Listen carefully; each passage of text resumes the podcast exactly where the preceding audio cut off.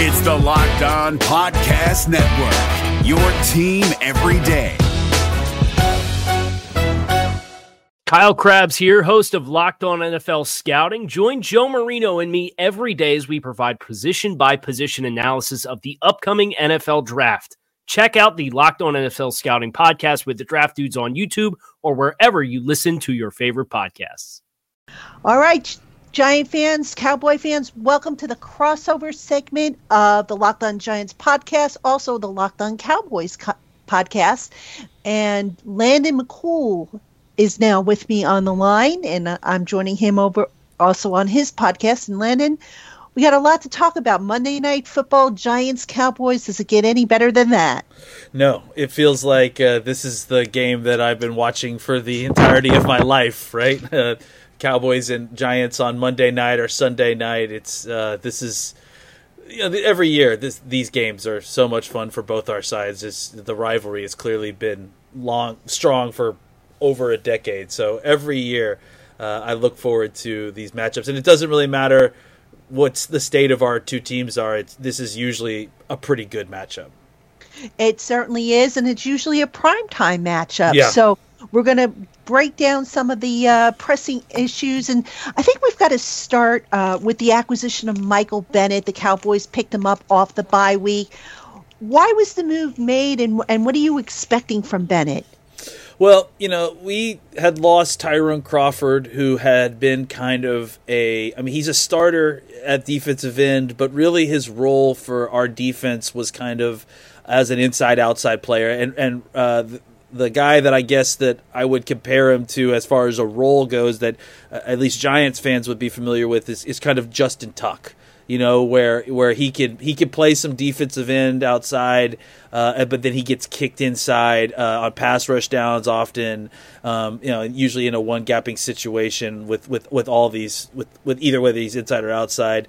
Uh, and so Tyrone Crawford came into the season with hip bursitis on one side and unfortunately it didn't get better and then he developed bursitis on the other side of his hip. So they basically had to shut him down. Um, so the cowboys were kind of in the market for uh, a guy to come in and take some snaps on the outside but also to provide some serious pass rush on the interior as well. Uh, michael bennett certainly fit that bill um, and is, is a more experienced version of, of what Tyrone Crawford has provided for them. Um, and I think that you know the, the, the Patriots were looking to get rid of uh, a piece that maybe wasn't as good a fit as they had hoped, uh, and the they they turned to something and uh, nothing into something by, by trading him for a low round pick, considering that he was basically inactive every week for them.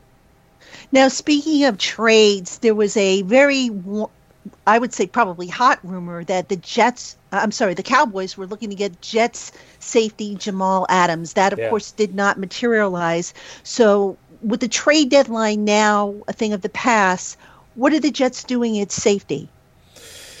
You know, it's interesting because uh, you know they the Cowboys had shown interest in uh, Jamal Adams earlier in the season, and there had been a lot of talk about the potential for a trade you know a couple weeks previous. I think actually before the Cowboys played the Jets, um, and since then it kind of had died off. It's interesting that as we got closer to the trade deadline, I mean, you know, even the final minutes before the trade deadline, we kept on hearing more and more, uh, you know, heat about the Cowboys talking to the Jets about a potential trade partner. I, I wonder if maybe somebody from Jamal Adams' camp let it be known that he would like to go to the Cowboys and that's kind of what restarted all this this uh, uh, conversation. Um, but I, I, I don't know that the Jets were ever really that serious about trading trading Jamal Adams. It sounds like they wanted something similar to the Jalen Ramsey compensation for Adams, and that's just that's too much for a, for a guy that's essentially a box safety.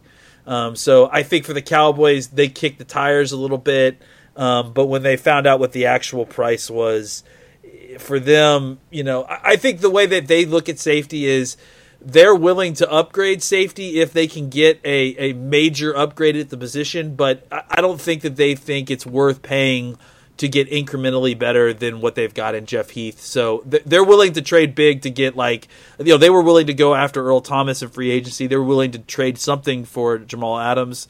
So that shows signs that they're willing to make a move there. I just think that they're not interested in paying, you know, middle middling middling money for a guy that's only slightly better than what they've got already in house.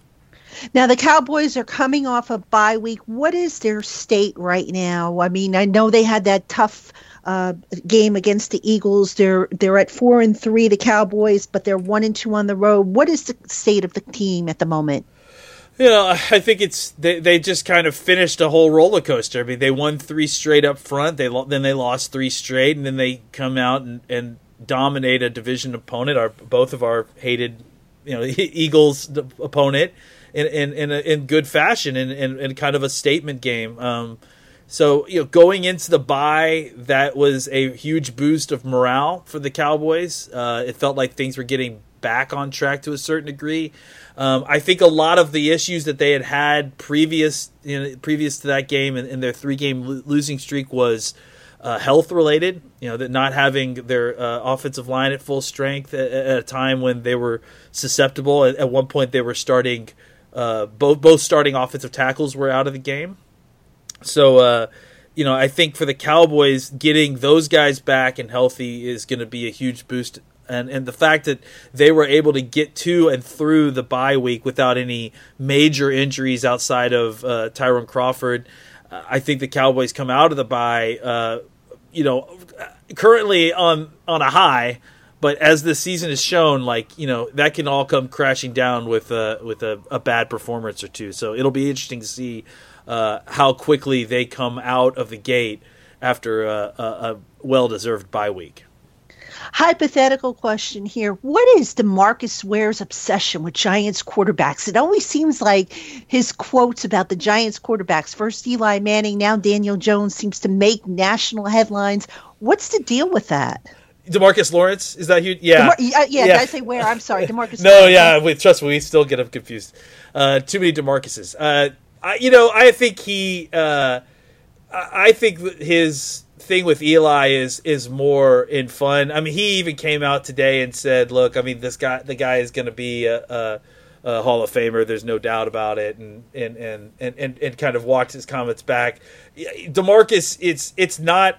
Let me, let me be clear. It's not just Eli. It, you know, he he was talking last week about ripping Aaron Rodgers' face off. So um, it's it's it's it's any quarterback that he faces. I think Eli probably gets the most work because, frankly, I think Eli's the quarterback he's gone against the most. You know, I think if, just over these years. So, um, I, you know, I, I think he's he's just he's a mouth. He runs and, and he likes to talk. He's lots of fun in the locker room. Um, so I, I, think if anything, he's not afraid to stir the pot.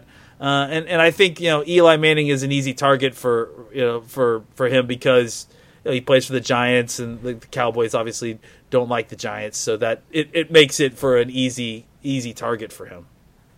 Now, the Giants last time, of course, uh, we faced the Cowboys. Uh, the Giants had Eli at quarterback. Now they've got Daniel Jones. How do you anticipate? things changing up for the Cowboys in terms of the type of challenge that Daniel Jones can pose for, to that defense?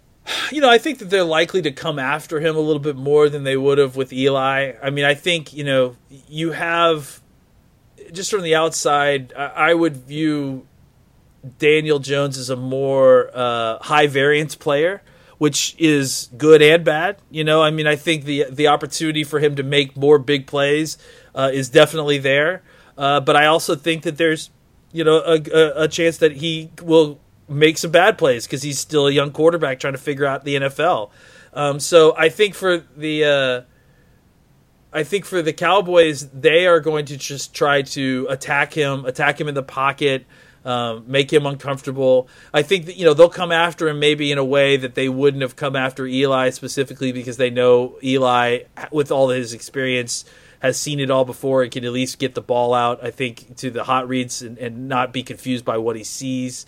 Uh, but I think for the Cowboys, they're going to test that out more uh, with with the young quarterback to see if uh, you know is, can he beat the blitz. Uh, will he will he give the ball up if uh, if if they come after him? I think these are all things that the Cowboys defense still needs to figure out about Daniel Jones. And then finally, we hear it. It seems like every time the Giants and Cowboys get together, and I'm sure it's it's also other times too. But it always seems like Jason Garrett is on the hot seat. How real is is are those rumors of him being on the hot seat? I, I, I mean, I, I mean, I think he's on the hot seat in the sense that you know he doesn't have a contract for this year. He uh, is playing kind of without a net. Uh, you know, I think I don't know that his seat has gotten any hotter or colder than it was at the beginning of the season because you know, like I said, he's he's playing for his job no matter what. And I really don't see a situation, honestly, where I mean, maybe if he had lost that Eagles game, he may have been fired, but I just don't see a, a situation where he's going to get fired, you know, mid-season. So I think it's it's probably pretty warm, but I don't know that it's fluctuating a whole bunch from the beginning of the season until the end. I, I think it's his evaluation will be a season-long evaluation, and and then you know Jerry will decide from there whether or not it was good enough for him to uh, come back. All right, Landon, great stuff on the Cowboys. Giant fans, Cowboys fans, stay tuned when we come back after the break. We're going to talk Giants, so we'll be right back. Okay, Patricia, I, have got some questions here for uh, for Cowboys fans on the, we need the inside info on what's going on with the Giants. Um, and I, I want to start, you know, frankly, I mean, uh, there's really only one place to start, and that's the transition from Eli Manning to Daniel Jones. Uh, you know, the, the funny thing is, looking back at the first matchup, there are a variety of players uh, that are going to be playing in this game for the Giants that didn't play the first time. Um, we'll we'll get to those you know, that list, but I, obviously we have to start with Daniel Jones. There, has been a kind of a meme, you know, and, and, and, I think people have kind of outside of kind of pointed as Daniel Jones as being Eli Manning, but I uh, when you watch them, it, they're they're very different players. Uh, what do you think has been the difference for the Giants? in the way that they're playing offense with Daniel Jones versus Eli Manning. How how has the Giants offense reacted to having a new quarterback leading them? They've actually done, I would say, pretty well. And the a big reason for that, I think, is Daniel Jones gives them an element that they didn't previously have with Eli Manning, and that is the mobility element. And I've made this um, comparison a lot of times I think it's really a, you know fitting for for what happened here with the Giants but it's kind of like when you're playing a video game and you're stuck on the same level for like countless weeks, if not mm-hmm. months. And then all of a sudden you level up and you have all these new tools and abilities that you didn't have before. That's what it's been like for the Giants offense. Daniel Jones is very accurate with the ball. You know, he he's still learning to to read coverages. He can still be fooled, um, as has been the, the case. And uh, he doesn't always sense pressure as well as he could. But that's these are all learning blocks for him. But the one thing he does is he can roll out. He he's not afraid to take off with the ball and scramble.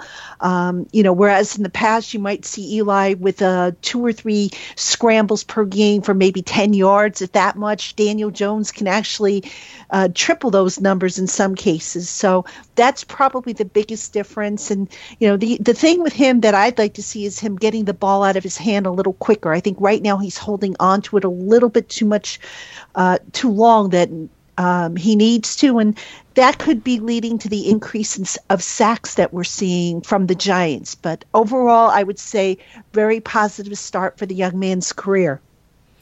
Yeah, I I think when you watch everyone that had any doubts on Daniel Jones, I mean, having seen what he's done, been able to do in some of these games, I think it kind of really puts in perspective uh, the the kind of talent that he brings to the position, and and, and if anything, it's just like a boost of, of confidence. Just a, a, different voice sometimes can always help with that sort of thing.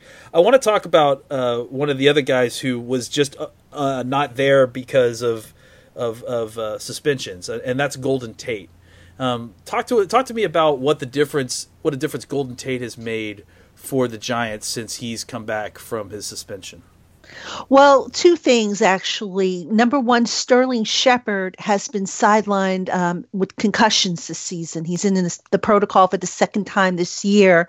And uh, right now, we don't know when he's going to come back, if he's going to come back. I mean, ho- the hope is that he will be cleared. My guess is he'll be back after the bye week. Um, but there's an outside chance he could be ready to go for the Monday night game. But getting back to Tate, um, one of the things Golden Tate does really, really well is he picks up yards after the catch. So if you can get him, say, outside the numbers along the sideline, that's where Tate can really uh, do some damage against the defense. He's not so much um, as effective going over the middle. That's more of Shepard's type of game. But Tate has definitely been a, a good asset in terms of, you know, getting the tough yards after the catch. And I think that's the biggest difference for the Giants. They didn't really have a guy who could who could do that on a consistent basis. Yeah, and getting a guy like that for your young quarterback is always super important, and uh, it, it, it must be frustrating to to kind of get one guy back and then lose the other guy uh, consecutively. It feels like it, it's never going to get a, full complement of weapons for him. But uh, once he once they do, I, I feel like this this offense is going to be a lot more dangerous than the one we saw previous in the season. Uh, and a big part of that, obviously, he was around for the early part of the game. But I just wanted to circle back is uh, Saquon Barkley. Uh, you know, was out for a little while with uh, was it was an ankle injury, right? It, mm-hmm. had a, mm-hmm. like kind of a low ankle sprain, high um, ankle. Oh, it was a high ankle sprain. Wow, yeah, very tough. Good, good, for, mm-hmm. good for him coming back. So how has he played since he's been back? Are you? I mean, I, I definitely saw what I thought was uh, old Saquon uh, uh, in the game running over people. But how has his play been overall since he's been back? Has he shown any signs of that injury uh, in, in these last few games? In the first game back against the Cardinals, yes, I would say he he didn't look like a guy who was comfortable planting and cutting on that ankle. Last week against the Lions, Barkley looked a little bit more like himself. Now, the one thing in his game that is still a problem that that seems to have gone a little backwards is his pass protection. Now, obviously, you, you say to yourself, okay, well, we don't want him out there pass protecting anyway. We want him with the ball in his hands. But, you know, there's going to be instances where he's going to have to do it. And that has been, uh, I think, the biggest problem for him since he's been back. Um, it was a problem last year, maybe not as much as it's been this year. And I don't know how much of the ankle is contributing to that. But as far as running, as far as cutting and doing all the things that Saquon Barkley, you know, makes him so special, looks much much better than he did when he first came back. A guy like that is a special athlete, and so when he when he l- loses a little bit of of speed with or whatever with the uh, with the ankle, you tend to notice it. But I didn't seem to notice any kind of uh, loss of burst, and certainly not power when he was running. I I definitely see what you were talking about. I think there were times just watching the last game where it, it felt like he wasn't delivering blows in the in the pass blocking game the way that he had previously. So, uh, but it's impressive to see him still with that level of burst and running with that level of power on an ankle that probably still doesn't feel very good. Um, I, I, wanted to finish up with uh, with the addition you guys had made, and actually, it's funny that it ended up that way because Leonard Williams was actually a guy that, from what I understand, the Cowboys had been looking at as well. Um, I was a little bit surprised. I, I thought that the, that the Giants, if they were going to make a trade, would make a trade at a, at a different position because it felt like they had some good youth here, um, and I didn't know that that this was something that they felt like they needed in addition to. Give me the inside baseball on, on what you think about the Leonard Williams trade and, and, and the reasoning behind it and, and what you think about you know the compensation and, and what all it means for the, this Giants defense. Right. The compensation was a third round pick next year's draft and then a conditional fifth in 2021, which can turn into a fourth rounder if the Giants sign Williams to a long term deal. Now, um, my understanding is one of the terms of the trade was the, the Jets picked up, I think, four million of what was left of Leonard Williams' salary, which helps the Giants, who are a little cap strapped right now. Mm. Um, the pick the pickup you know, at first I thought, why are they picking up a defensive lineman? And then, you know, looking at it, you know, a little bit more closely, I wonder if perhaps Dalvin Tomlinson is who next year is going to be in the final year of his contract. I wonder if he's a guy that maybe doesn't have a long term future with him. You know, General mm. Manager Dave Gettleman has been moving out Jerry Reese draft picks, of which um, I believe Tomlinson is, and he's been replacing them with his own guys. Now,